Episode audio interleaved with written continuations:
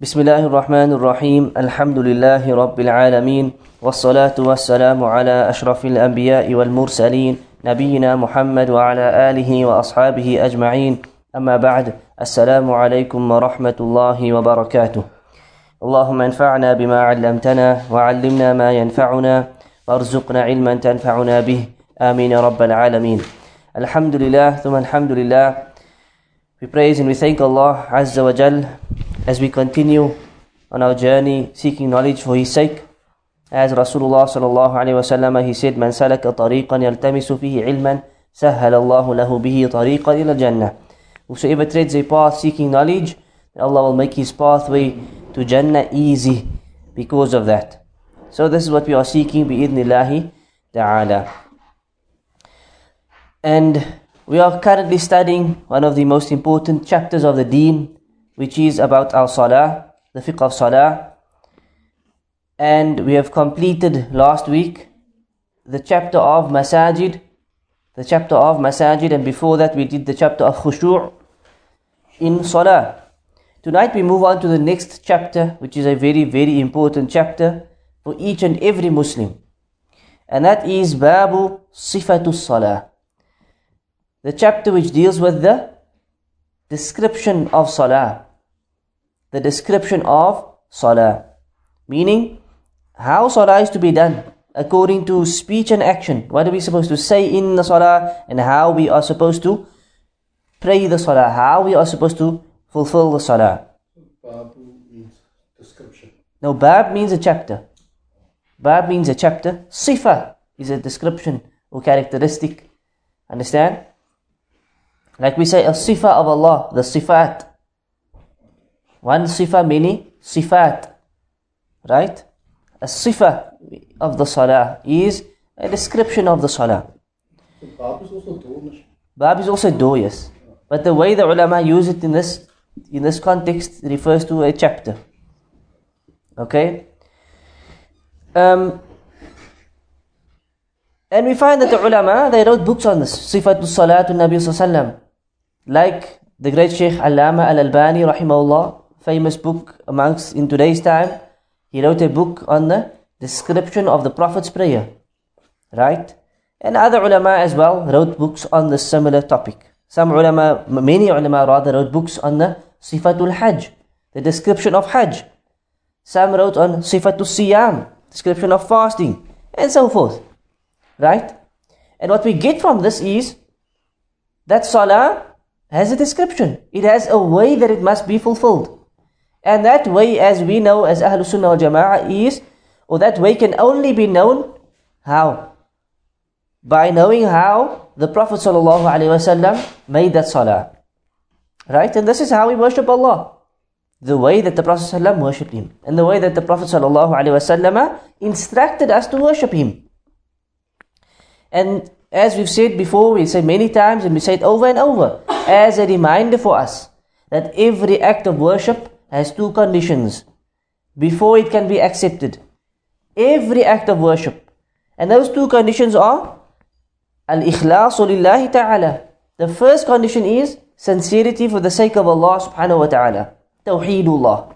That this worship is done to please Allah alone. For the sake of Allah alone. And of course it is directed to Allah alone. So there's no major shirk and there's no minor shirk involved. No major shirk meaning you are not worshipping other than Allah.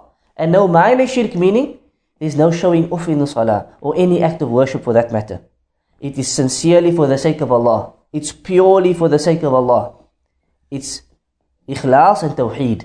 Free from any type of major or minor shirk. The second condition for worship is What's the second condition? If the worship has tawheed and ikhlas, that's point number one. Nope. That's not conditions. The, the worship must fulfill two things. Haya?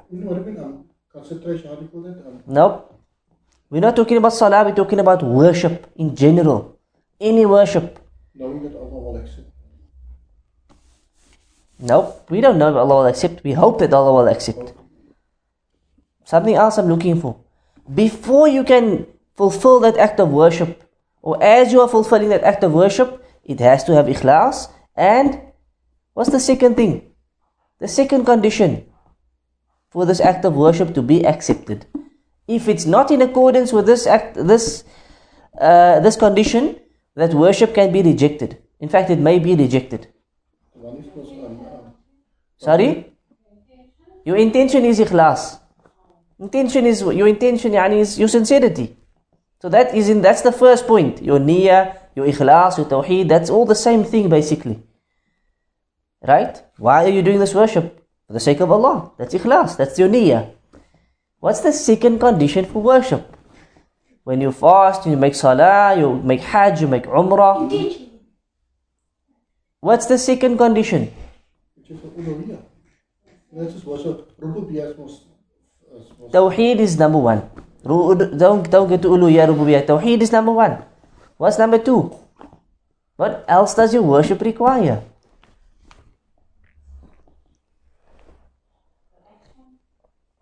What about the action?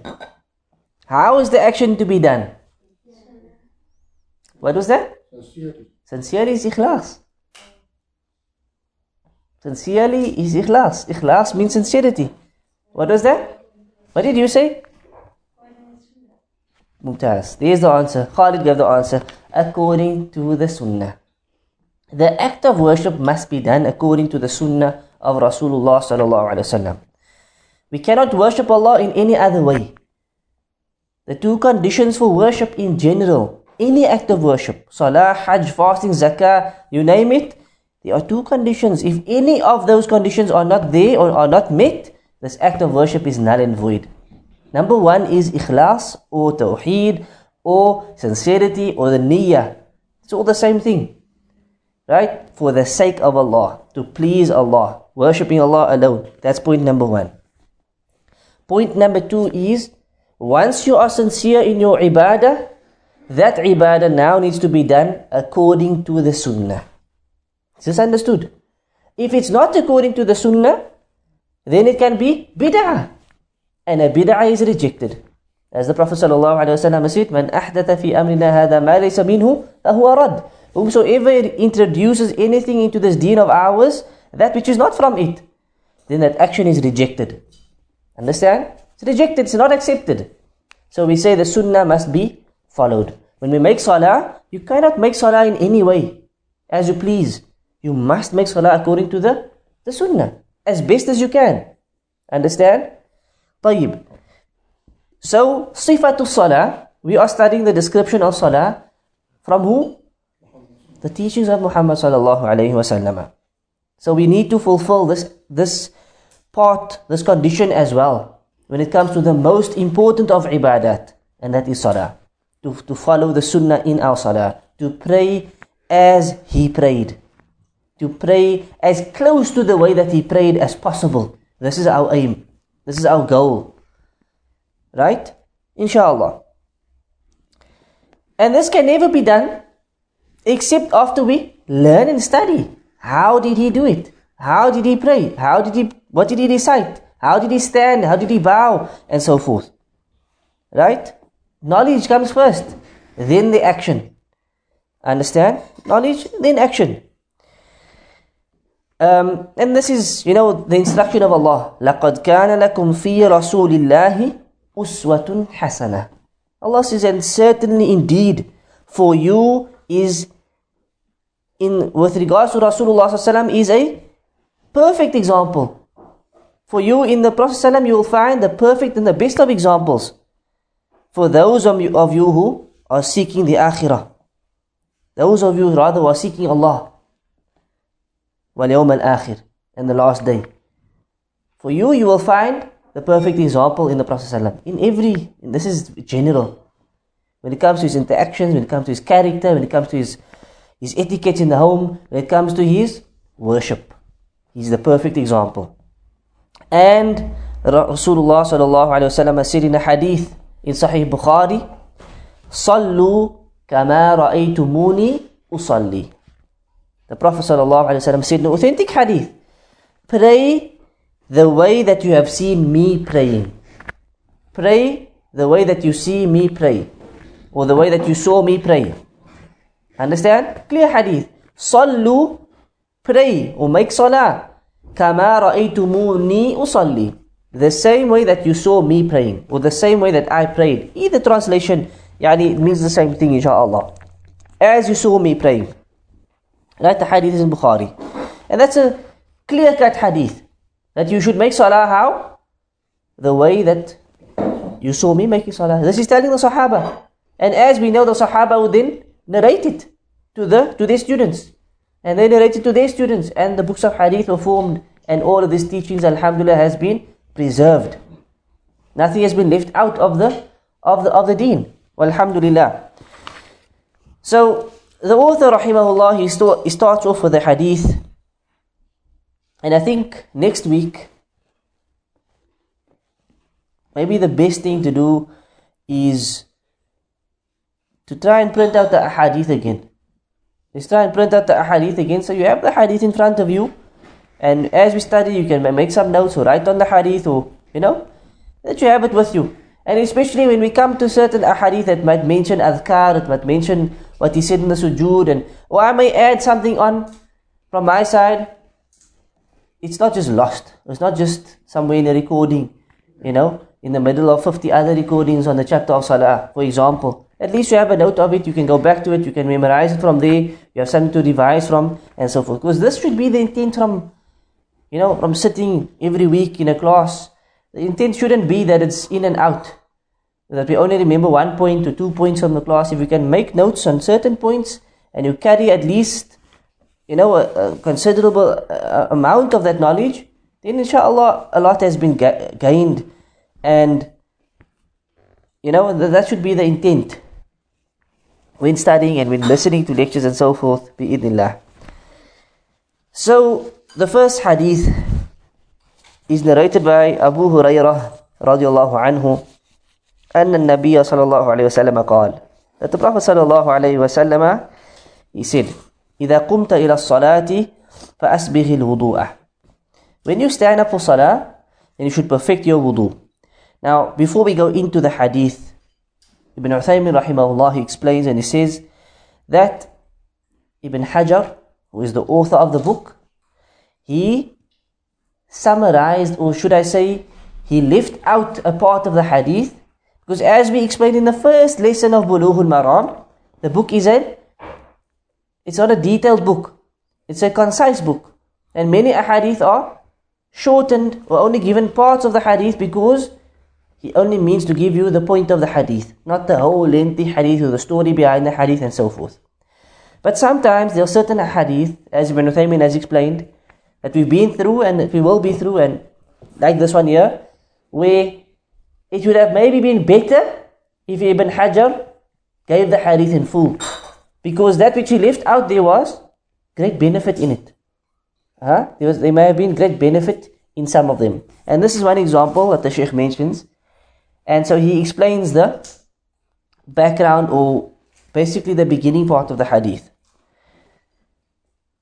So if you found Bulugh al-Maram, for example, get the book, or you get it online, you will not get this part in it then this part will not be in the book, for you understand.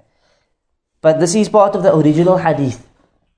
So, as we say at the end of every hadith narrated by Bukhari or Muslim or Tirmidhi or Abu Dawud, right?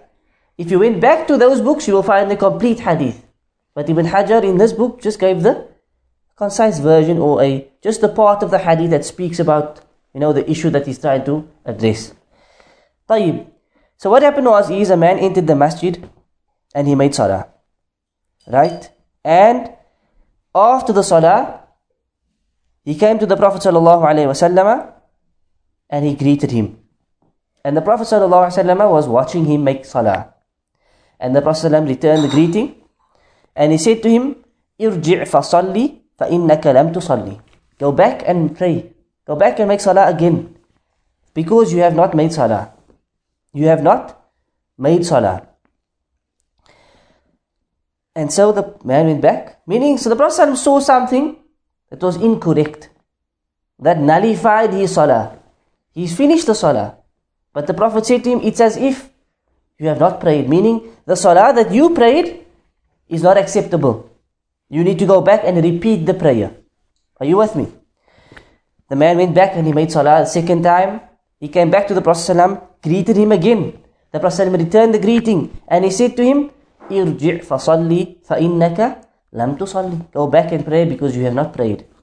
The man went back the third time, made salah, came back to the Prophet ﷺ, greeted him. The Prophet ﷺ greeted him back and said to him, Irji' fasalli fa'innaka lam tusalli. Go back and pray because you have not prayed. And the man then said, وَالَّذِي بَعَثَكَ بِالْحَقِّ He took an oath by Allah. He said, by the one who sent you with the truth. By the one who sent you with the truth.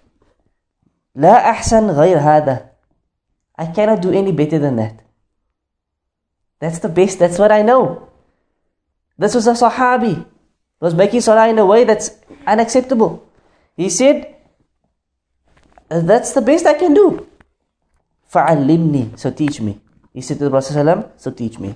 And Ibn Uthaymin, you know, he says, The man didn't say, Wallahi, you are Rasulullah. He said, by the one who sent you with the truth. As if to say, you've come with the truth. And whatever you can give me, I'm going to accept it because you are the man who came with the truth. You understand? As if to say, look, I've tried my best, I've done my best. You are the one that has been sent with the truth, O Muhammad so teach me and I'm willing to accept whatever, whatever it is. This was a subtle thing that he said to him. Instead of saying by Allah, he said by the one who sent you with the truth. Um, he said, فَعَلِّمْنِي So teach me. And then he said to him, إِذَا قُمْتَ إِلَى الصَّلَاةِ فَأَسْبِغِ الْوُضُوء This is where the hadith that Ibn Hajar brings it. It starts here. That background story or that part of the hadith is not included in Bulugh al-Maram, but it's part of the original hadith. Understand? So we mentioned it because there is benefit in it. There is now we have a context of what's being said. We have a, a context of what is being said to this man. Right? And also, if you look at the wording of the hadith, it says, when you stand for salah. Now, if you just read Bulugh al-Maram, if I read to this, if I read this to you and I said, Abu Hurairah narrates that the Prophet says, if you stand for salah, you should perfect your wudu. Who is the Prophet ﷺ talking to? It seems like he's talking to Abu Hurairah. Abu Hurairah is narrating. But the Prophet actually speaking to who? To that man. Not to Abu Hurairah. Abu Hurairah is just narrating the incident. But the Prophet ﷺ was talking to the man. When you stand for salah, فَأَسْبِغِ الْوُضُوء And that's why leaving out the part, a reader might get confused if he doesn't know the entire hadith. Anyways, إِذَا قُمْتَ When you stand, يعني you're about to make salah, إلى الصلاة فأسبغ الوضوء What does this word mean? أسبغ الوضوء means complete your wudu and perfect your wudu as best as you can. Now we've spoken about the best way to perform wudu and how to pray wudu, sorry, how to make wudu according to the sunnah of the Prophet We've done all that, alhamdulillah, in Kitab al-Tahara. So there's no need to obviously go into any of that. فأسبغ الوضوء perfect your wudu. ثم استقبل القبلة Then you should face the Qibla. Now, the Prophet ﷺ, he didn't mention all of the shurut of salah to the man. Again, we've been through the shurut of salah. There's a number of them, seven or nine of them, depending how you count them. Right? He only mentioned two shurut here, and that is the Qibla and no, he didn't mention Niyyah, he mentioned wudu. He mentioned wudu and the Qibla. He didn't mention the others because he was watching the man and mean the man might probably uh, it means that the, the man had fulfilled the rest like the awrah like praying in the time of the salah and so forth so his, the rest of the shurut must have been fulfilled but he just mentioned these two why would he mention these two because there is a possibility that if he doesn't know how to perfect the salah there might be a problem with his wudu like you find today. Many Muslims don't know how to make salah properly. And likewise, many Muslims don't know how to make wudu properly. And if you were to watch, go to the wudu khana and look, and you will see people don't wash their arm properly, or their face properly, or their foot properly, and this is something that's known. Right? So perhaps this man might have had the same issue, so he reminds him, complete the wudu, perfect the wudu. As to the qibla, then maybe again the man might be confused and he's only facing the Qibla now because he's in the masjid. Possibility, Allah knows best. But you need to know that you must always face the Qibla. فَكَبِّرْ then you must make takbir. You must say Allahu Akbar. Okay? Then say the takbir. What's this takbir refer to? As?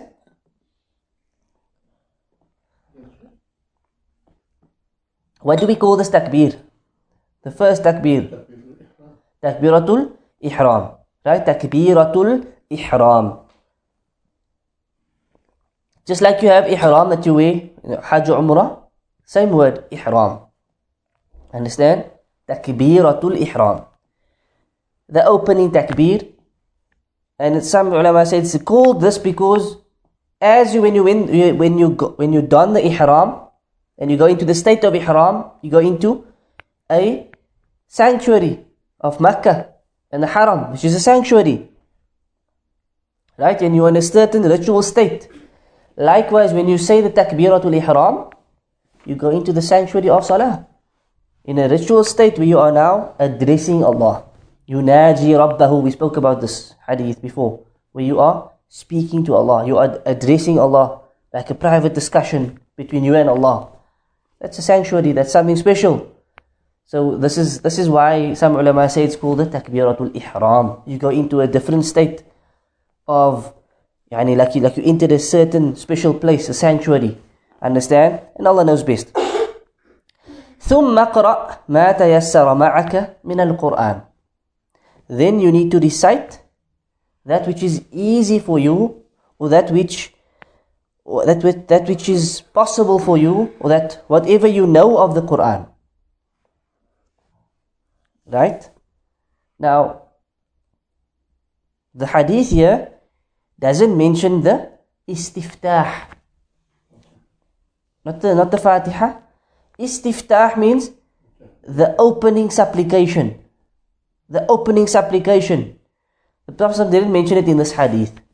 Right? Because he's giving the man a general way of making salah, not every specific issue because it will become too much for him at that specific point. Right? But of course we know there are many ahadith to come where these things will be brought up and mentioned right? Istiftah and different du'as. Like Allahu Akbar kabira, alhamdulillah kathira, subhanallah bukrata wasila like wajhiya lilladhi fatara samawati wal ardi hanifan ila akhirih right? To the end of that dhikr. And others. Right? There are others as well um, that's part of the dua of istiftah. So either the Prophet didn't want to overburden him at that point or it's not actually a fard to say the istiftah. It's a sunnah. Right? It's a sunnah but not a, it's not wajib upon him. Allah Adam, probably because it was too much to mention in, in one go to the man, he, he's giving him the, the general overview of how to make salah. Um, but definitely the istiftah is a, it's a sunnah which we should, we should say in every salah. We should recite it in the salah because you get short, easy ones so there shouldn't be any reason to leave them out. But we're going to get there inshallah in due time. So he said to him, recite whatever you can of the Quran. Meaning whatever you know out of your head. Whatever you have memorized of the Quran, recite the Quran. Whatever is easy for you. But you need to recite a portion of the of the Quran. Right? And again, no mention is made of Suratul Fatiha. No mention of in this hadith is made of or mentioned no mention of Surah Al-Fatiha is made in this in this hadith. But we know again from other hadith that Surah Al-Fatiha must be recited. And we again we'll get there as we get there, right? Um, but to this man he said, recite whatever you are able to of the Quran. And the Quran, Ibn Uthaymin says, is the kalam of Allah. The Quran is كلام الله عز وجل تكلم الله به حقيقة It is the speech of Allah. It is the speech of Allah subhanahu wa ta'ala that He spoke حقيقة In reality, truly, He spoke these words. Right? So the Quran is not a recount of what Allah said. It's not a rewording based on what Allah said. It's not an expression based on what Allah said. The Quran is kalamullah. It is the speech of Allah in and of itself. As Allah spoke that words, He said those words, that is the Quran. Understand? It's the true words and speech of Allah Azza wa Jal. And it's uncreated. The Quran is not a creation of Allah, it's the speech of Allah. It's part of Allah's attributes. His speech is an attribute of Allah. Understand? So it cannot be something that is created. He said these words and he related to Jibreel alayhi salam who relayed these words to the heart of the Prophet sallallahu alaihi wasallam and who obviously then recited it to the ummah. And this is one of the, the many miracles and where we see the great virtue of the Quran That it is the best of speech. وَخَيْرُ How does the hadithi? Kalamullah. Right? The best of speech is the speech of Allah. Hadith. أحسن kalam, The best of speech. The most fluent and the most truthful of speech and the most just of speech and also the most eloquent of speech is the kalam of Allah Azza wa Jal. And this is why we say it's a fard. That in every salah, as you are addressing Allah Azza wa Jal, that you have to recite a portion of the Quran. And why you have to recite Ummul Quran. What is Ummul Quran? The mother of the book which is what is the mother of the book? Which surah is the mother of the book? Surah Fatiha is Ummul Quran. It's known as the mother of the Quran or the mother of the book. Meaning why? Why, why is it? Because it covers the, the, the general meanings of the Quran within it. The important meanings of the Quran within it is mentioned in, in, in the Fatiha. And it is the Sab'ul Mathani. It is the سبع المثاني as Allah says ولقد آتيناك سبعا من المثاني والقرآن العظيم Allah says, Indeed, I have given you seven of the oft repeated. Seven of the oft repeated, meaning those seven oft repeated verses, which is Surah Al Fatiha, Wal Quran Al Azim, and the glorious and the great Quran. Right? And this, of course, is included in the Fatiha, but Allah mentioned it on its own as well to show the virtue of the of this great surah. طيب, so we have to recite something of the Quran. That's what the hadith says. And then ثم اركع. Then you must bow. Make ruku'. Ruku' means to bow, right? Which means the bending of the back تعظيما لمن يركع له What is ruku'? It's when you bend your back ta'ziman as a glorification for the one that you are bowing towards. For the one that you are bowing for. That's what ruku' means. When you bend your back, you, you it's a type of respect, it's a type of um, can I say humiliation or lowering yourself for something that you are glorifying. And ruku' should not be done for anyone but Allah Azza wa Jal. لا تسجدوا للشمس ولا للقمر واسجدوا لله Sujood and ruku' Allah says don't prostrate to the sun or the moon rather you should prostrate to who? lillah, for the sake of Allah. That's what the Quran mentions. And these are acts of worship. Ruku' is an act of worship. And that's why some ulama even said, when you do, for example, sports like karate, what's the, the ada? The norm is that before you fight or before you compete with each other, you bow to one another. Right? Many scholars say this is not permissible. This is something that is not permissible to do, even though it's a slight bow. Right? You can rather do a fist bump or do a hand wave or shake hands, but we don't bow to anyone but Allah Azza wa Jal. So the hadith says to marka' then you should bow. حتى تطمئن راكعا until you are تطمئن until your ruku' experiences what we call طمأنينة what is طمأنينة important terms to know what is طمأنينة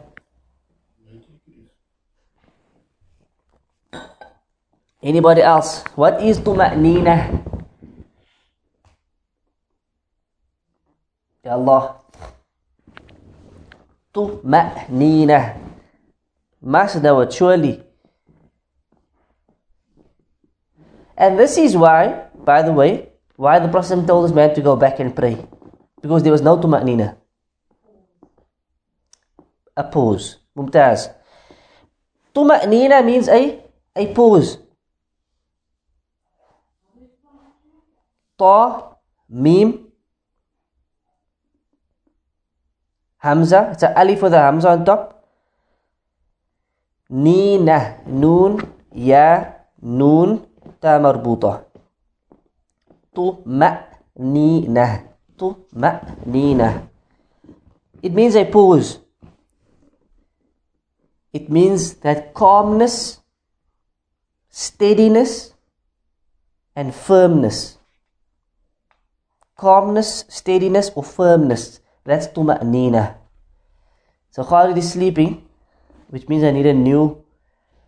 Uh, are you ready, Uncle Khalid? I need someone to demonstrate for me. Oh, um, yes, sir. Um, I'm just gonna type down. Must I do it myself? I can do it. خلاص I'll do it. طيب طمأنينة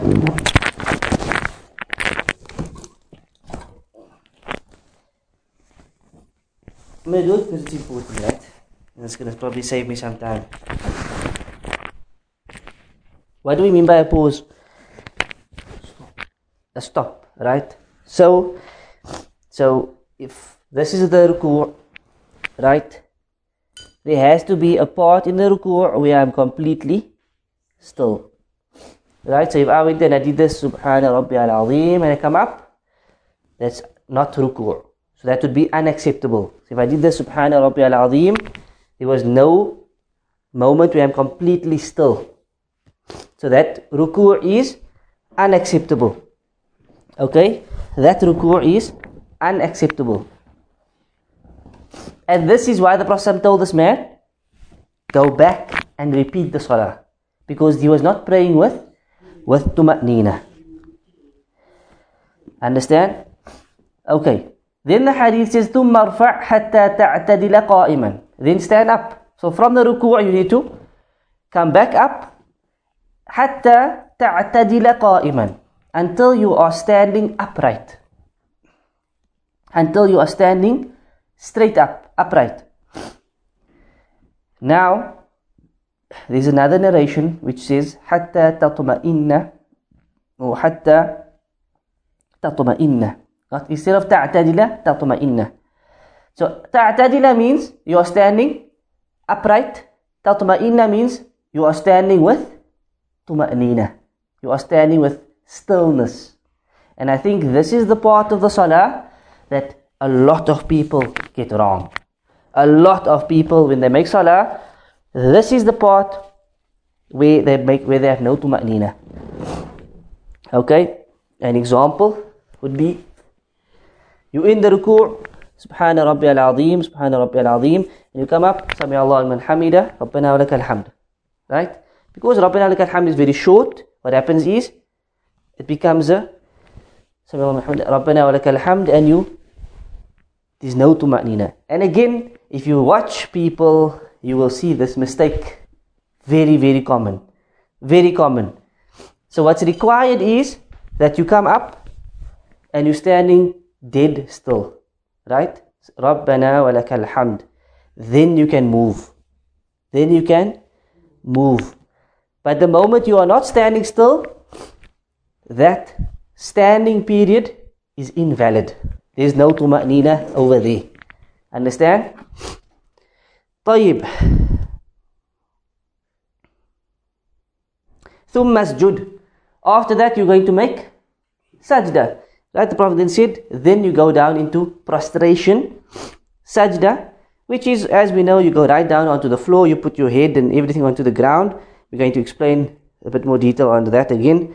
حَتَّى تَطْمَئِنَّ سَاجِدًا Until you are in a state of tuma'nina when you are in sujood. You have to be in, there must be that stillness in the sujood. Understand? It's not just put your head on the ground coming up, not sufficient. You have to be still. ثُمَّ ارْفَعْ حَتَّى تَطْمَئِنَّ جَالِسًا When you come up from the sujood, you're going to sit. You have to be in tuma'nina over there as well. Understand this? So it's not just about coming up and back into sujood. You have to come up, sit still. Rabbi ghfirli, Rabbi ghfirli, and then you go down. Then you can move. Are you with me? ذو مسجود حتى تطمئن ساجدا again then you make sujood until you are in, whilst you have to be in a state of طمأنينة right ثم افعل ذلك في صلاتك كلها then you do this in all of your salahs or the rest of your salah the way that we just described this now this is how it must be done in every rak'ah and in every salah second rak'ah third rak'ah fourth rak'ah exactly like this it has to be done with tuma'nina in every position. Understand? The moment there's no tuma'nina in any position, what's the ruling on that salah? It's invalid. It's invalid. Which means that salah needs to be repeated. As the Prophet said to this man, go back and, rep- and pray again because you have not prayed. You understand? So it's something of utmost importance. And when you see people making this mistake, their salah is not accepted in that state. You understand? So they should actually be told, look, tuma'nina, you, I, I noticed something, you came up and you went down very quickly. That standing position there, Rabbana wa lakal hamd, you need to stand still a bit longer. You need to be still a bit longer. This hadith was narrated by the Sab'ah, seven Imams. Who are the seven? The seven will be the six plus Albani, la wa la quwwata. The seven will be Bukhari, Muslim, Abu Dawud, At-Tirmidhi, and Nasa'i, Ibn Majah, and the seventh will be Imam Ahmad. Imam Ahmad. Shahbani only lived uh, now the other day. You know, he passed away very recently, 20 years ago. I thought Sheikh said he's now being honored with. No, no, no, no, no. This book was compiled in the 7th century, Uh, 700 years before the life of Shaykh Albani. Okay? The seven Imams are the six famous Imams plus Imam Ahmad ibn Hanbal. Right? Then Ibn Hajar says that Ibn Majah narrates a hadith in his book, which is authentic according to the chain of narration by Muslim, حتى تطمئن قائما, which is what we said. Right? We explained this already. That when you come up from the ruku' and you are standing, it's not just about standing upright, it's also with tuma'nina. Right? Rabbana wa lakal hamd. When you say it, you have to be upright and and have tuma'nina. That firm pose, steadiness must be there. Right? It mustn't just be uh, standing up straight. So the Sheikh says that لا بد أن يطمئن الإنسان في القيام بعد الركوع Both narrations. One says upright, one says with the pose. Yani what do we get from this narration is that when you come up from the ruku' you have to stand with tuma'nina. Right? And the Sheikh says that unfortunately we see many musallis today, this is lost from them. This rukn of the salah is invalidated by them because they have no tuma'nina. Right? So he says we find people, they come up from the ruku' and it's quick. Rabbana lakal hamd and they're saying it as they're going down. You know, they're saying the Rabbana lakal hamd as they are going down into the sujood. You understand? So this is unfortunate because this can invalidate your salah. Allah al-musta'an. Um, and this is why the Prophet said to the man, go back and pray for you have not prayed. Right, the similar thing was mentioned in another hadith of Rifa'ah ibn Rafi' from Ahmad, from Ibn Hibban, حتى تطمئن قائما. We explain that. طيب.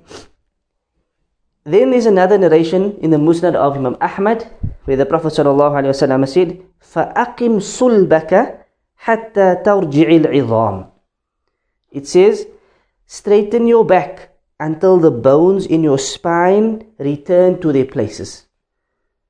This again refers to which part? Coming up from the ruku'. When you come up, you must straighten your spine. The Prophet says what? Straighten your, sp- your spine until all of the bones go back to their place. Understand? So he's emphasizing, it's a hadith. He's emphasizing this point. When you come up, you have to be standing up straight and you have to be at ease, at rest, steady and calm until the bones go back to their place. Standing is it? In Salah. Standing is a, fa- yes, standing is found in the fard salah. In the fard. Standing is a fard in the fard salah. Okay, unless you can't stand. You have a back injury, you're old, you're weak, you're sickly, you have to sit, then that's different. Right? But to a person who can stand, they must stand in the in the salah. طيب now Ibn Uthaymin goes into the some of the explanations and we're going to go through the benefits of the hadith. طيب he brings up an issue which is an issue where the ulama differ right? And that issue is on this hadith of the bones going back to its place. On this hadith on the bones settling down and going everything goes back to its place right? You see that some ulama they said, when you come up from the ruku', when you come up from the ruku', where does your hands go? So the known, what do we do? We make salah like this, right? Right hand over the left hand. Then we go into ruku', we come up, Sami hamida, and now the question is, where do we put our hands? Do we put our hands here?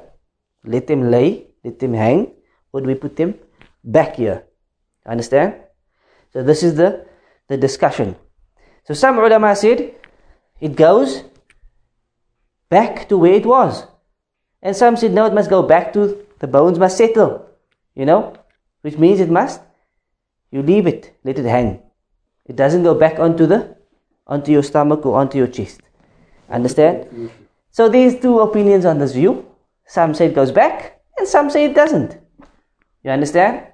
These type of issues, there is no specific text to say it must go back or that it must hang. You understand? And that's why the ulama constantly differ over such issues.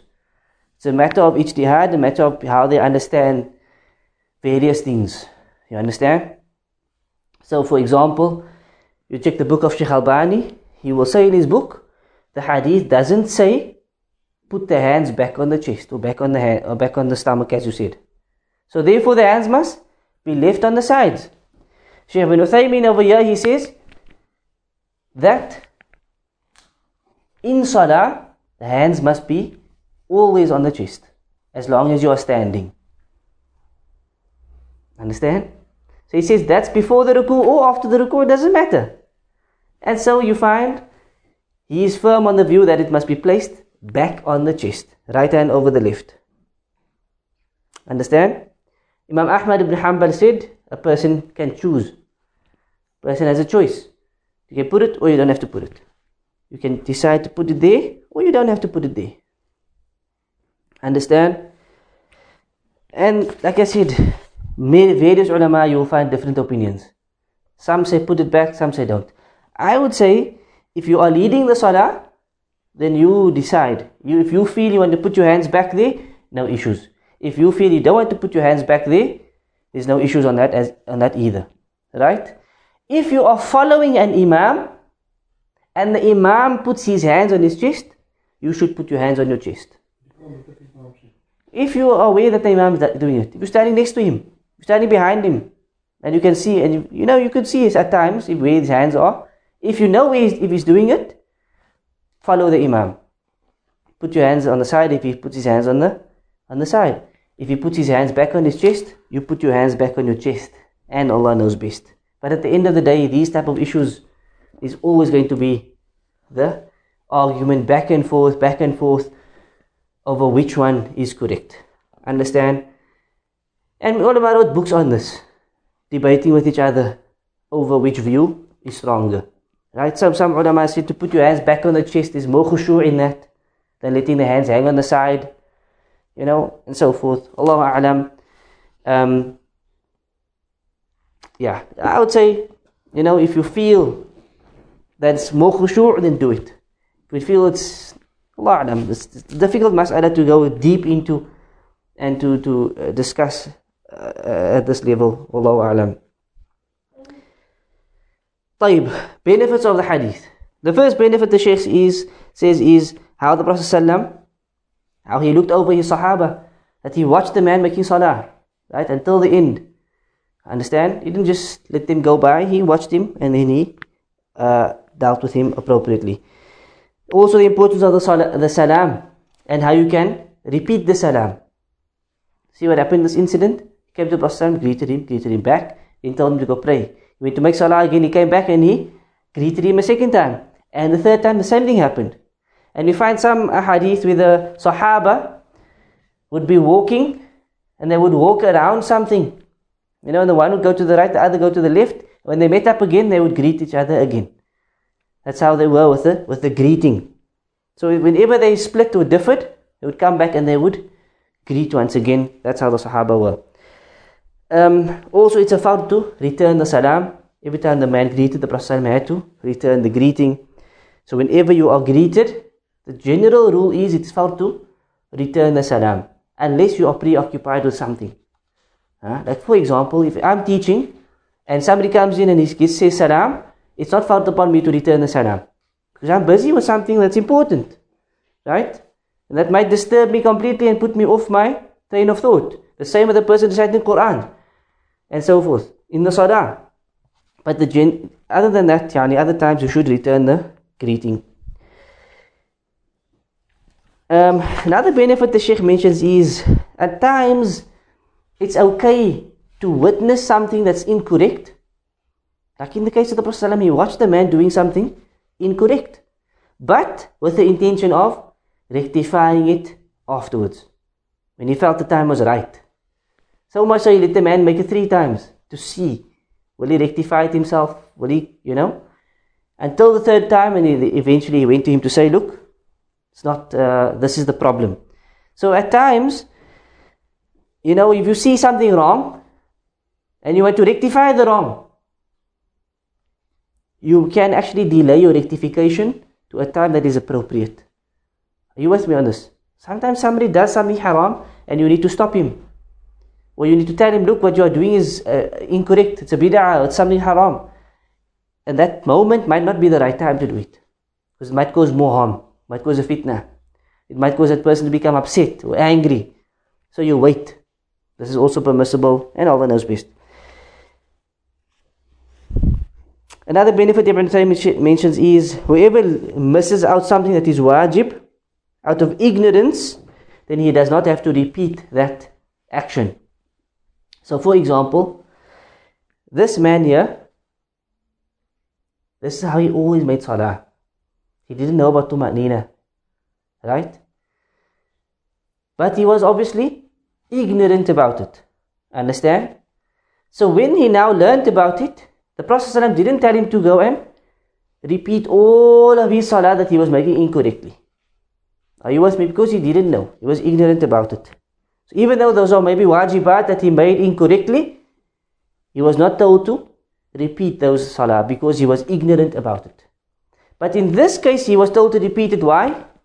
Because he's still within the time of the salah. He's still within that time of that salah. So you can repeat the salah. Understand? But the salah that's gone, you know, that you didn't know, you made a mistake. Those salawat you don't have to repeat. Understand? This salah here, you in the waqt. Go repeat the salah because you are able to repeat the salah. And Allah knows best.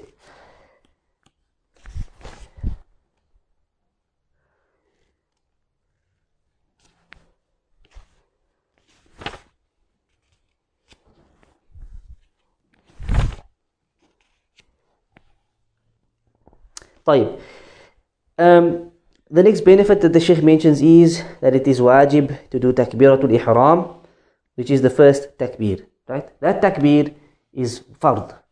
No, no difference of opinion over that. Without that takbir, you cannot start the salah. Huh? Um, takbiratul ihram is mos when you stop making your niyat. When you start? Intention. Yes, intention. I don't understand. When you make intention, you must say Allah Akbar. I don't understand. What do you mean by that? With your salah, Yeah? uh, niyat. Niyat. Yeah, niyat like intention. Right, the niyat is in the heart, right? In the heart. Yeah. Okay. But um, my confusion is um, niyat is in the heart, but it's also in the mind. Not that you say something, but it's still in your mind. Is that wrong? No, nothing wrong with that. Because somebody pointed out to me it's wrong. It's wrong. How is it wrong? I don't know, you said it must be in the heart when you go to make the word. It's in the heart already to make. Correct. But you think about it. There's no harm in thinking about it. There's no harm in thinking about anything. You understand? If a thought goes through your mind, you won't be punished for it, even if it's a sinful thought. So it's not innovation. Look, I'm not. It, it, I'm not. We're not saying that you stand there and you. Sometimes the niyat goes through my heart because it's so in me. Because 50 years, 48 years of your life you've done niyat. in- Yeah. You know, um, um, what I call again? Um, Saying it. By intention. Yeah. You know, by saying it. Now, so you're getting it out of your system, but sometimes just crosses your mind. I mean, it's, it's, a, Look. a wisp of shaitan. Look, But if you if you're to meaning you when you when you when you're standing there and you're thinking in your mind, nawaitu usalli fard salat You know, dhuhr. Yeah. If- I don't think like, but it's just, you know what, it's like, What's going through your mind? just like I know, it just goes through uh, um, tension like of um, Maghrib. sometimes you know um, you say can you make dhuhr I say Allah Akbar I say ah, yeah, and now suddenly uh, did you make I you thought to myself Asr do you break your salah and say over or- No, man. You thought of. I don't think, uh, That's not a niyyah, man. That's not a niyyah. What's a niyyah? You come to the masjid for Maghrib, you're standing for Maghrib. Your intention is Maghrib. If you thought about Asr at that moment, it's got nothing, it does not mean that you all of a sudden intended to make Asr. so you don't say just uh, break your No, you carry on. That would be a waswasa. That's shaitan trying to distract you from the salah. You understand? He's trying to distract you. Your niyyah is what? It's Maghrib. We're going to make Isha later, inshallah. When we stand there, what's our intention? Maghrib Isha. oh Isha It's yeah. not Maghrib, it's Isha. Isha, yes It can't be Maghrib, we done Maghrib. Maghrib. You understand? Yes. You're going to make the two rakat sunnah after that. What's your intention? It can't be the two for Fajr. You know, it's known. Why am I making the salah? Because it's a sunnah to make salah after Isha, two rakat. That's why I'm making salah. There's no need for me to say or to think two rakat after Isha. Thinking, thinking it. No, no. The, the fact you're standing there, that's your intention done. You understand? The same with fasting. Why do you wake up an hour before Fajr, uh, half an hour before Fajr? Why are you making food? Why are you making cereal? Or why are you eating and drinking? To fast.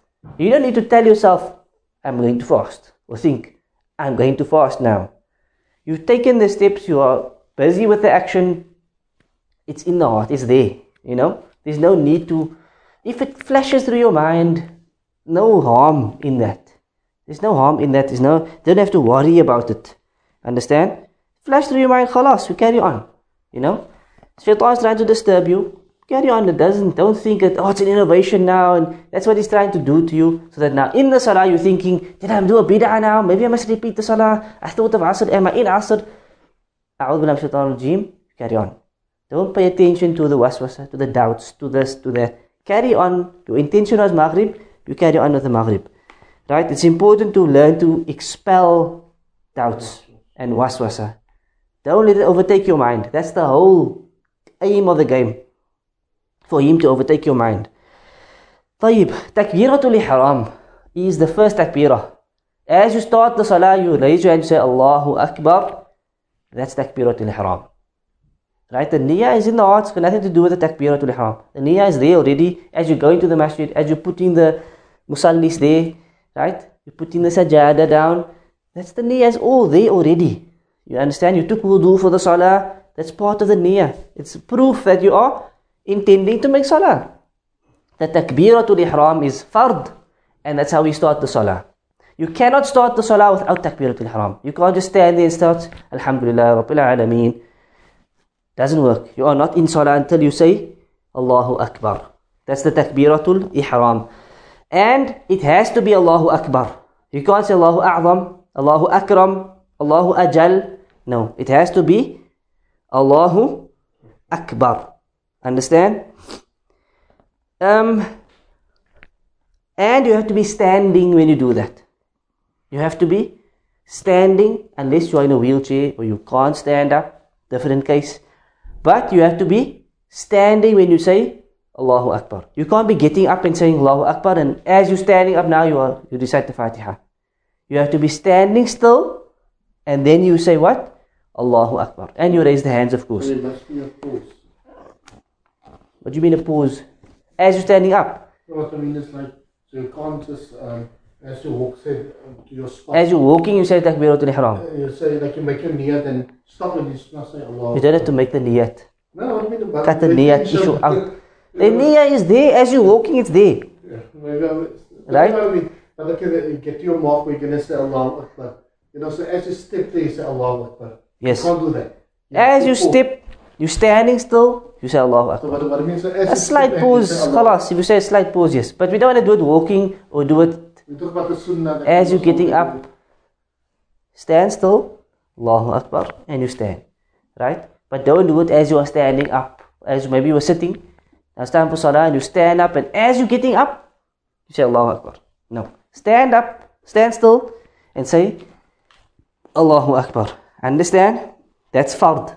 That must be done. If you don't do that, you are not in salah. Understand? Um, it's a rukn from the arkan of salah. Takbiratul ihram is a rukn of the salah, meaning nothing can take its place. It's one of the pillars of the salah. Right? The rest of the takbirat, the rest of the takbirat, they are sunnah and some say wajib. Difference of opinion, right?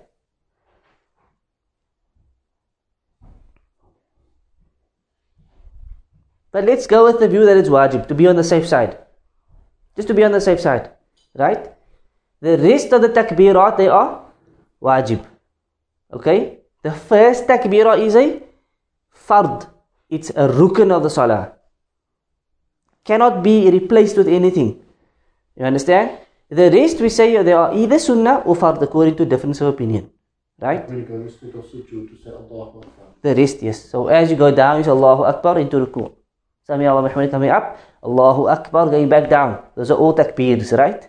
They are either sunnah according to some ulama and they are fard according to according to other ulama. To be on the safe side, always maintain the takbirat, right? Always maintain the takbirat. Um, then an issue comes up. If you join the salah late and the imam is in ruku', the imam is in, he's already in ruku', right? He's already down, he's saying Subhan Rabbil Azim, and you need to catch the first, well, one is to catch the rak'ah, you need to join him in ruku'. Now the issue is, when you get to the musalla, and as you're standing in the saf, right? What do you need to do? You need to make takbir. Right? So the first takbir is what? Takbiratul ihram. Allahu Akbar. Now the question is, do we have to make another takbir before we go down into ruku' or is one takbir sufficient? Right? And this is where the scholars differ once again. This is where the scholars differ once again. Some of the ulama say the one is fard, the other one is not fard. Some ulama said that the one is fard, the takbiratul ihram you must say to enter the salah and you have to say takbir again to go into ruku. Because it's a new rukun. It's a new rukun now that you're going into. You understand? And the one does not suffice over the other. Right? The first one is when you are standing to start the salah. The second one is to go to go bow and to go into the ruku. You understand? And this is a strong opinion i believe because what's the proof that the one takes the place of the other? Some ulama say, well, it's the same act of worship, both is takbir, done at the same time, so the one suffices the other. Others reason say, no, it doesn't suffice, because the one is for one act of worship, One part of the salah which is standing, the other is for a different part of the salah which is bowing. Are you with me? Again, be on the safe side. Say it twice. Start the salah, you get to the saf, Allahu Akbar, Allahu Akbar, and you go down. What's the harm in saying it twice? Does it make it difficult? Doesn't make it difficult. Say it twice if you are joining late. Say it twice is better and, and it's more on the safe side. The next issue that he brings is when do you say Allahu Akbar?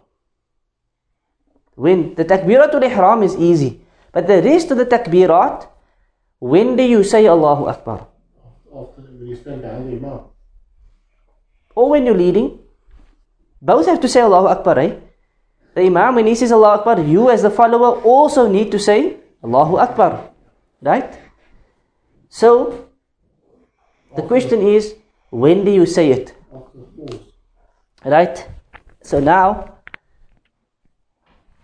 right, when we're going to ruku, right, um, we can do either do this, Allahu Akbar, and then go down, or I could do this, Allahu Akbar, or I can do it in the middle, Allahu Akbar. See the difference? Oh. There's a difference. Allahu Akbar. Or in the middle, as I'm going down, I'm saying Allahu Akbar. Or I go down, and then I say Allahu Akbar. Understand? Okay, so now, um, okay, this is where, okay, what, what I was taught is, So what is right and what's wrong? no, no, what I'm asking you, um, my question is, um, okay, the, what I was taught is, um, you no. Right? So we say it should be between the two, or as you are going down. Right? It should be between the two. So not as you are standing, you say Allah Akbar and then you go down. Nor should you delay it and first go into ruku and now you're in the ruku and then you say Allahu Akbar. That's too late. You understand? That's too late. And the first one is too early. Are you with me? You should try and say it as you are going down or between the two. Between the standing position or between the the ruku'. Even when you, um, leading a salah, Especially when you're leading the salah. So some ulama they delay it because we don't want people to go before us. But it won't happen. If you do it as you're going down, Allahu Akbar, you can't beat me into the ruku like that. You understand? To do it here is too late. You're already now in the next part of the salah. That Allahu Akbar is to get you there. You understand? So to do it here is too late. Into the ruku is too late. It has to be, if you started while you are still standing and you said Allahu Akbar, no problem. Right? And if you ended as you're in ruku Allahu Akbar, you know, the, there's no problem in that. As long as it is said in the transition phase. Understand? But not as you are standing Allahu Akbar and then you go down. No, in the ruku' Allahu Akbar, that's too late. So not too early and not too, not too late. The takbir, right? That is how it needs to be done. And Allah knows best.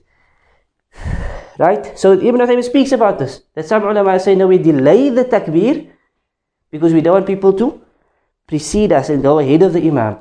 But as I said, if it's done properly, it won't happen. If it's done too early, it might happen.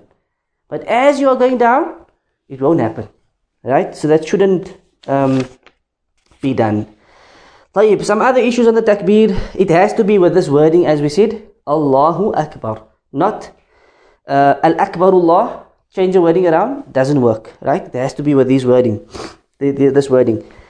Then, don't put a mad on the Hamza. Don't put a mad on the Hamza, meaning Allahu Akbar. Instead of saying Allahu, you say Allahu. Mispronunciation. That changes the meaning. The moment you put a mad on the Hamza, it becomes a question. You understand? It actually becomes a question Is Allah the greatest? No longer is Allah is the greatest. You with me? Like Allah says in the Quran, Allahu khayrun amma yushrikun. Allah asks the question in the Quran, says, Is Allah better than that which they associate with Him? Allahu khayrun. Is Allah better? See the difference? So when you say in the Salah, Allahu Akbar, that's incorrect. That's not a valid takbir. Also, the ba Don't pull the ba. Allahu Akbar. Bar is not the same thing, it's a different meaning. Right? The pronunciation is important.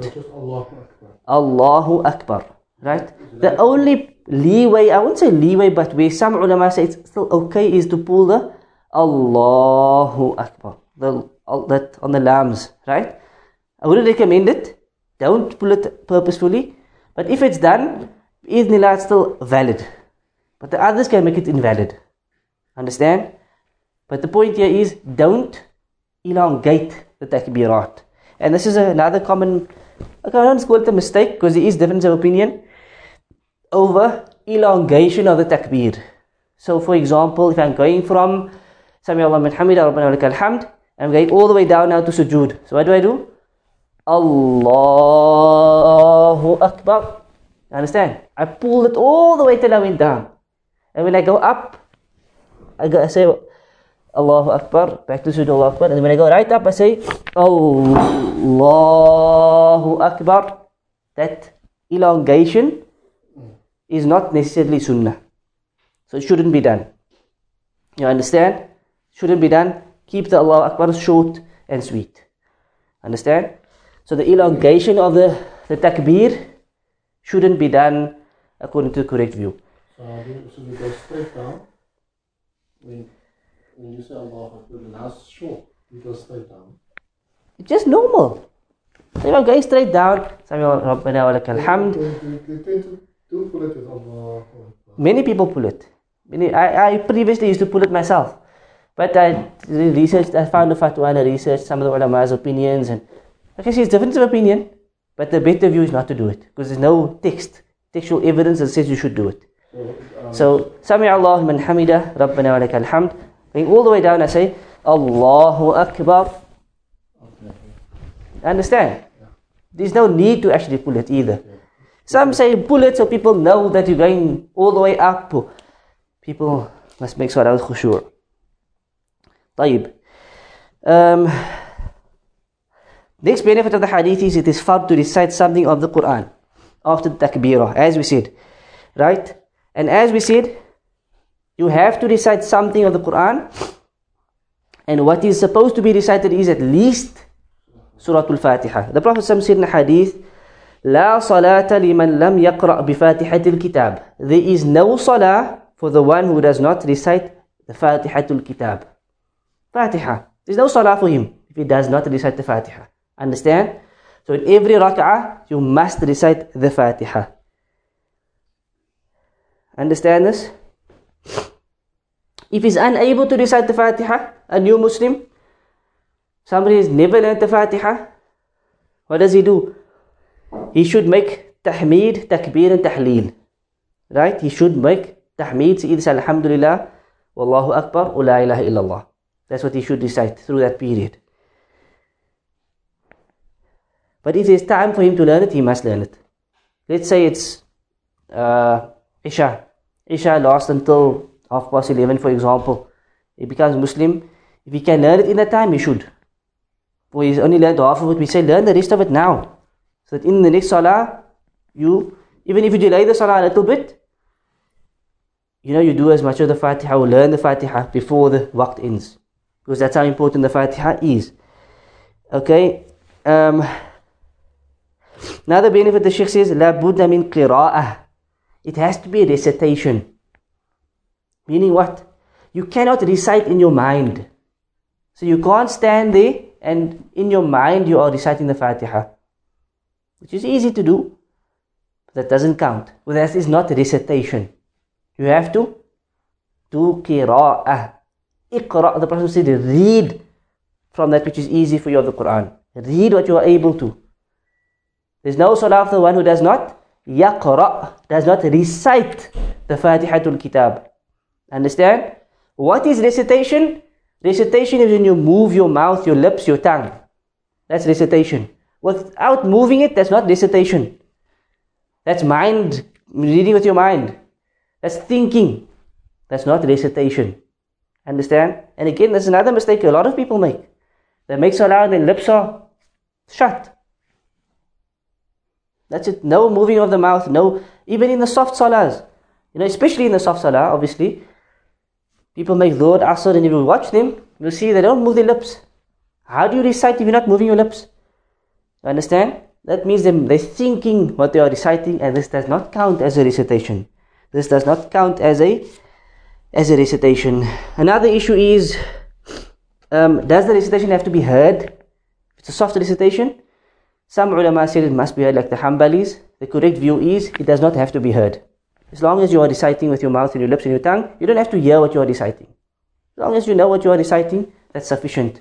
Right? So it doesn't have to be something that is loud, like some people, it also becomes like waswasa now. It also affects others, disturbs others. You, you recite it but softly, without, it's not a loud whisper, it's a soft recitation to yourself. Um, in this is also a proof that the Sharia is the Sharia of ease. The Hadith says recite that which is easy for you of the Quran, right? And I'm not going to too much detail on that. If a person is unable to recite in Arabic, or does he have to recite in Arabic firstly? You have to recite in Arabic. The Quran is in Arabic. The Quran is not in English. There's a translation, it's an interpretation, it's not English. It's not Arabic, it's not Quran. Right? If he's completely unable, then we said what? Praise Allah. Glorify Allah. Say La ilaha illallah. But you don't recite something else. You understand? Um, if he's an Arab, fard upon him to recite the Fatiha because he must learn it. Um, another important issue is if you recite the Fatiha and you don't recite it properly, like you switch up the letters, and amta alayhim, for example, sirat al-ladina an amta alayhim, right? It can become problematic because you're changing the meanings, right? Um, any example you could maybe give where the letters are changed around right because if you corrupt the Fatiha you could corrupt your whole Salah basically well Tolin you can still get away with because it's still a dad he's trying to pronounce you understand we're talking about changing the letters around so dolin is just maybe a pronunciation issue.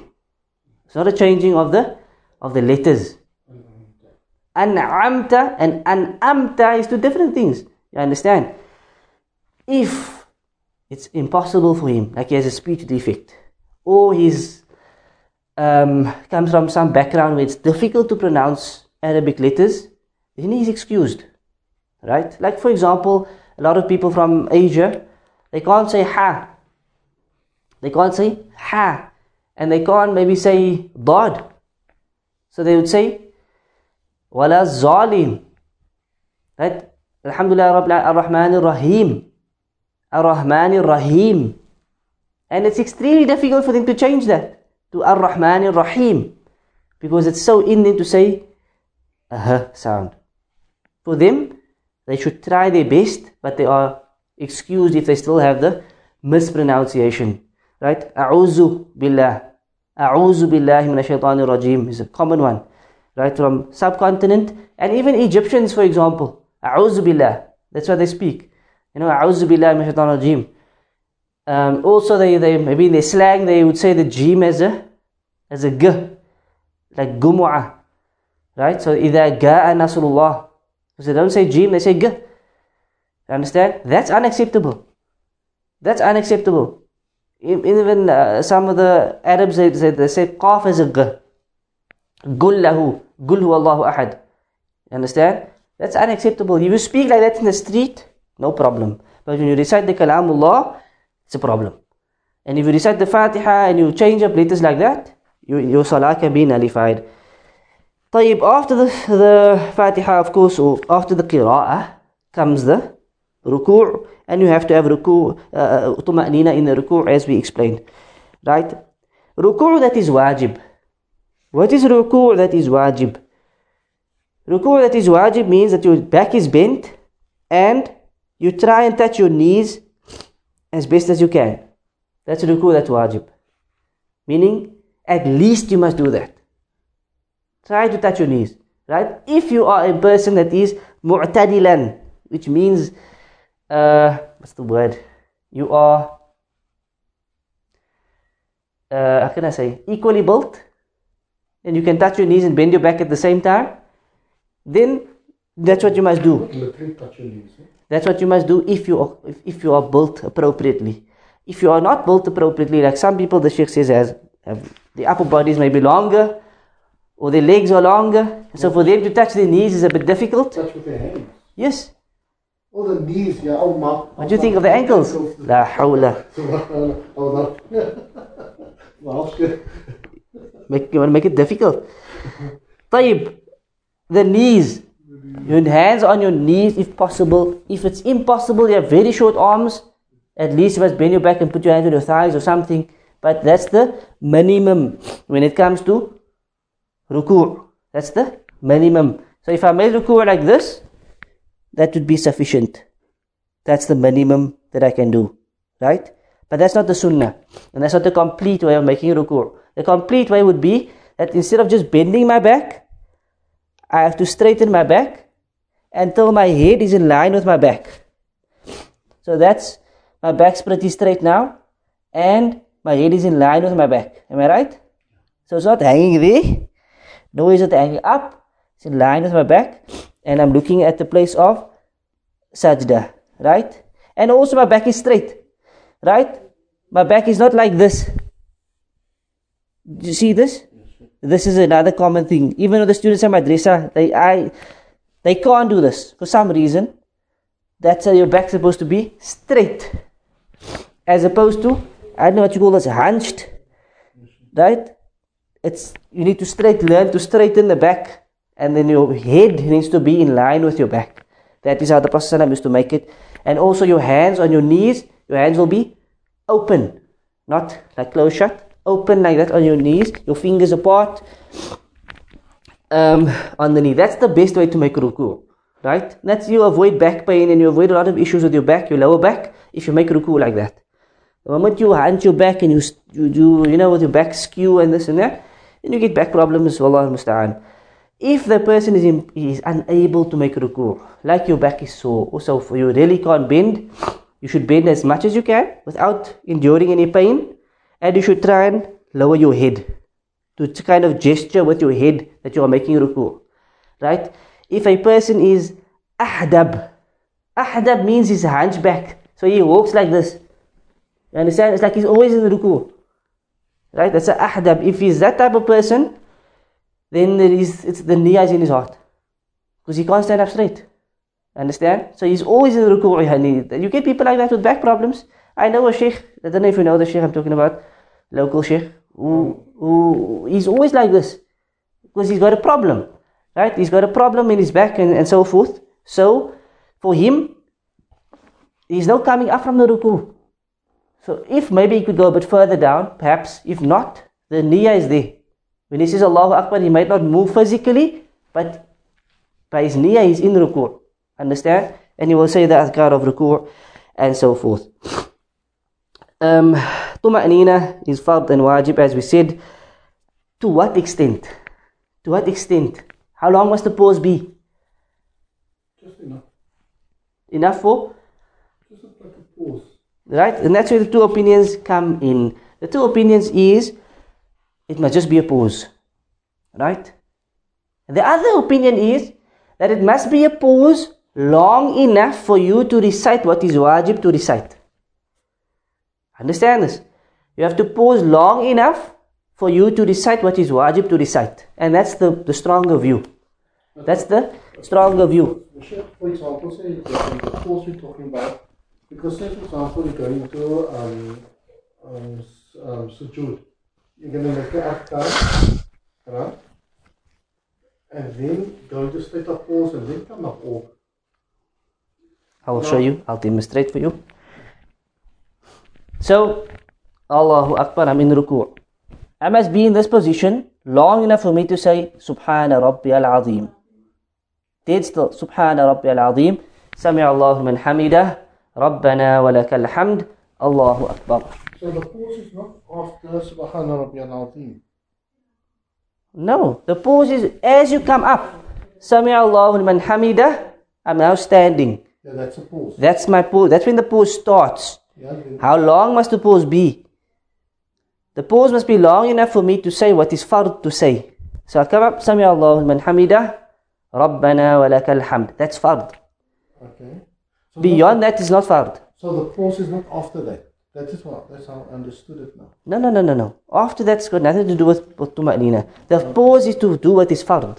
Oh, okay. So that's why I said if you come up, Sami Allahu liman hamidah, Rabbana wa lakal hamd, Uh, okay, understood. That's not a pause because you didn't give yourself that period of, of calmness, steadiness to say what is fard to say. Understand? So if you didn't do that, then you haven't fulfilled the rukun the way it's supposed to be fulfilled. Understand? So Sami Allahu man hamida, Rabbana wa lakal hamd. Now I can move. No, I thought there's a pause after that. No, there's no pause after that. There's no pause after that. understood it, so- The same with the sujood. In sujood, I say Subhana Rabbiyal A'la. That's fard. After that, I can move. And then I sit and I say Rabbi li. Then I can move because that's the minimum that I have to say. Understand? So that must the pause must be that long at least. That in every position I can decide what is fard without moving. After that, if I move, then that's fine because I've fulfilled what is required of me. Understand? Next benefit, wujub al-raf' min al-ruku' You have to stand up from the ruku'. And the niyyah must be to stand up. That's part of the salah. That's standing up, coming up from the ruku'. Sami Allahu liman hamida. That's standing up. That's worship. That's must be fulfilled. So even if you stood up by accident or someone shouted and you stood up, that doesn't count.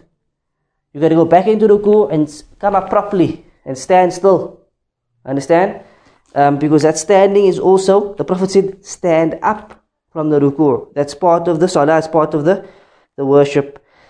Um, as you stand up, as we said, you have to stand up straight, have to ma'nina, say what is fard, and then you can, then you can go. Right?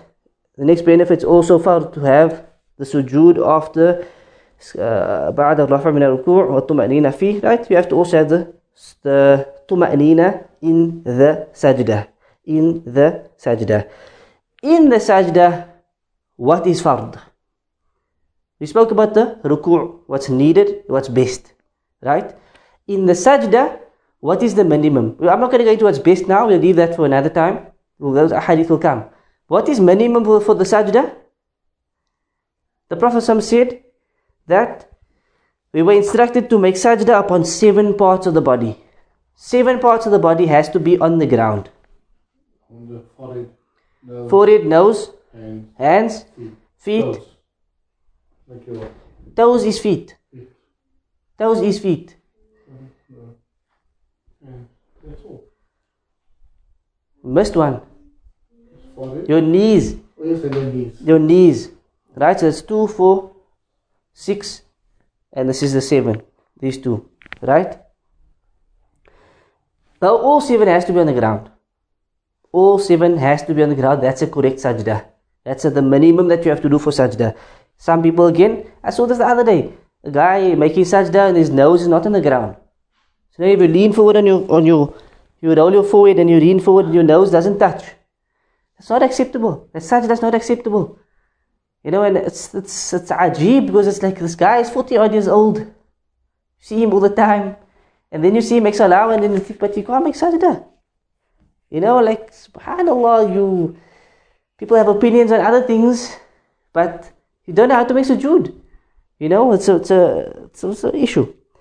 So this is how it must be done. You put your honorable forehead and your beautiful nose on the ground for Allah Azza wa Jal, as we said, spoke about yesterday, you belittle yourself in front of Allah. This is worship, it is submission and surrendering yourself to Allah Azza wa Jal, who is the most high. And that's the closest that you can get to Allah subhanahu wa ta'ala. To, lay, to raise any part of those seven can nullify the salah and validate that that sujood rather. Right? So to lift up your hand unnecessarily or your foot unnecessarily in the sujood can invalidate that sajda. Understand? Can invalidate that sajda. Then Ibn Uthaymin goes into another issue, which is when you go into the sajda, does, do you put your hands or your feet or your knees first, basically? Your hands or your knees first? That's the question. Again, difference of opinion. Some ulama say it must be the knees, some ulama say it must be the hands. Right? Ibn Uthaymin argues that it must be the knees. Other ulama say it must be the hands. And I personally lean towards the view that it should be the hands because there's a, a number of narrations on that. So how does that, how is that done? Can you do it? Some people can't do it. Yeah, I think For some for reason. me to count my hands easier. easier. Okay. The one hadith says, إذا سجد أحدكم فلا يبرك كما يبرك البعير. When one of you prostrates, he should not go down or kneel the way that the camel kneels. Right? So some ulama said, well, that means you must go down hands first. Because a camel goes down by his back legs, his knees. Right? And that's the one hadith. There are other narrations as well. Ibn Uthaymin, even on that narration, he says, doesn't accept it. And he says, no, that doesn't mean, that's not what it's meant by it. It means how the camel goes down and so forth. Allah alam, I, I still lean towards the hadith or the narration that hands first. Hands first. So, what does that mean? That means when you go down, uh, let me see you, let me see if you're doing it properly. I, I don't know. I, I sometimes I go with my knees, That's knees first, okay? but with my hands, it's not this. Yeah, there we go. But I'm not sure. Right? So the best I would say is put your hands first. So as you're going down, you're going down like this basically. Right? So you can kind of uh, almost like sliding your hands in. As opposed to going down kneeling first. Because that would be similar to the to the camel according to that narration. Um, so best to avoid that prohibition. It's a prohibition. Don't make sajda the way the, sa- the camel goes down. So to avoid the prohibition, Use your hands. use your hands, and Allah knows best. And again, I think these issues will come up later on when we deal with them. In in this is like a overall hadith that gives us an overview. Inshallah, we get there again. Um, where are we? Nearly done. الرفع من السجود والجلوس بين السجدتين حتى تطمئن جالسا right when you come up you're sitting you have to have طمأنينة there رب اغفر لي at least once is fard so to sit still when you say رب اغفر لي you have to be dead still before you go down um,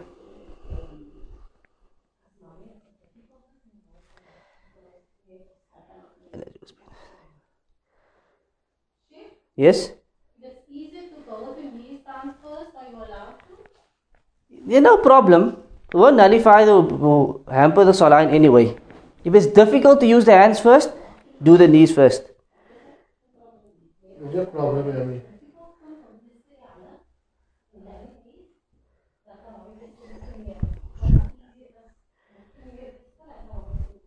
Sê vir mammy's age, no, mammy's mos, mommy, sê mammy's oud mos, no? Like for the elderly, sê for the elderly is easier with the knees, Then they do the knees first. and they do the knees first.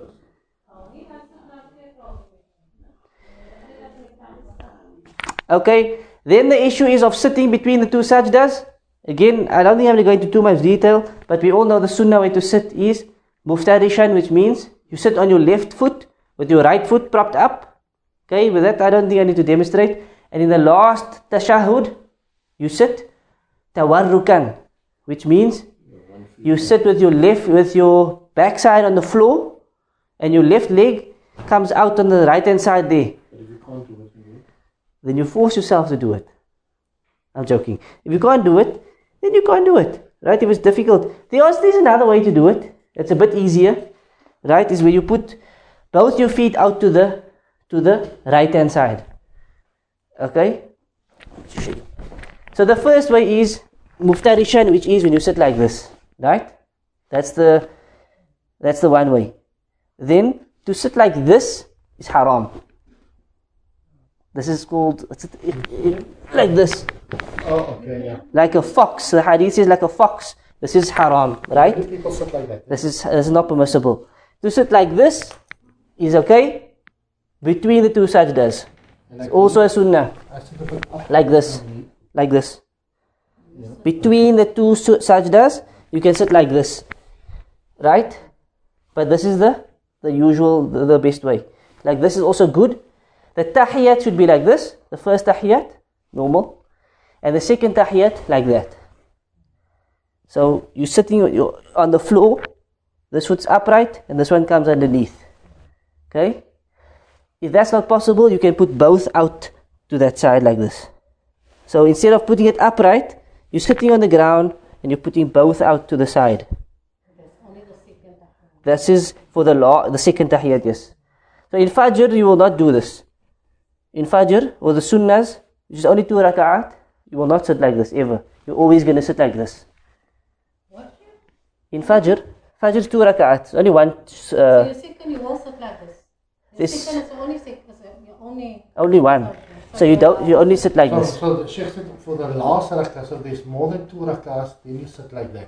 Correct. But If if there's there's only two rakahs, then you sit like that. like a three raka'at or four raka'at salah, yeah. where there's two tashahuds. Then The first tashahud you sit normal like this, and the second one you will sit like that, or like this. So in Fajr, you don't. You don't. So in Fajr you don't do this. Tawarruk, is called tawarruk. You don't do this in Fajr. Only in the three and the four raka'ats you do that. Okay, where are we? Done. The, if you said any other way, right, salah still valid, right? Still valid. It's not fard to sit like that. It's a sunnah to sit like that.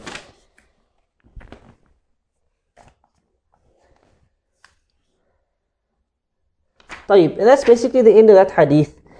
Um, as I said, that's a lengthy hadith, but it's just to give you an overview of the general basics of the salah. As we carry on now through sifatul salah, which is quite long, um, there's a lot of details to come up in every position and things to say and so forth, and Allah knows best. Um, we'll see. Inshallah, I'll see if I can find it online. It's to print it out, I mean.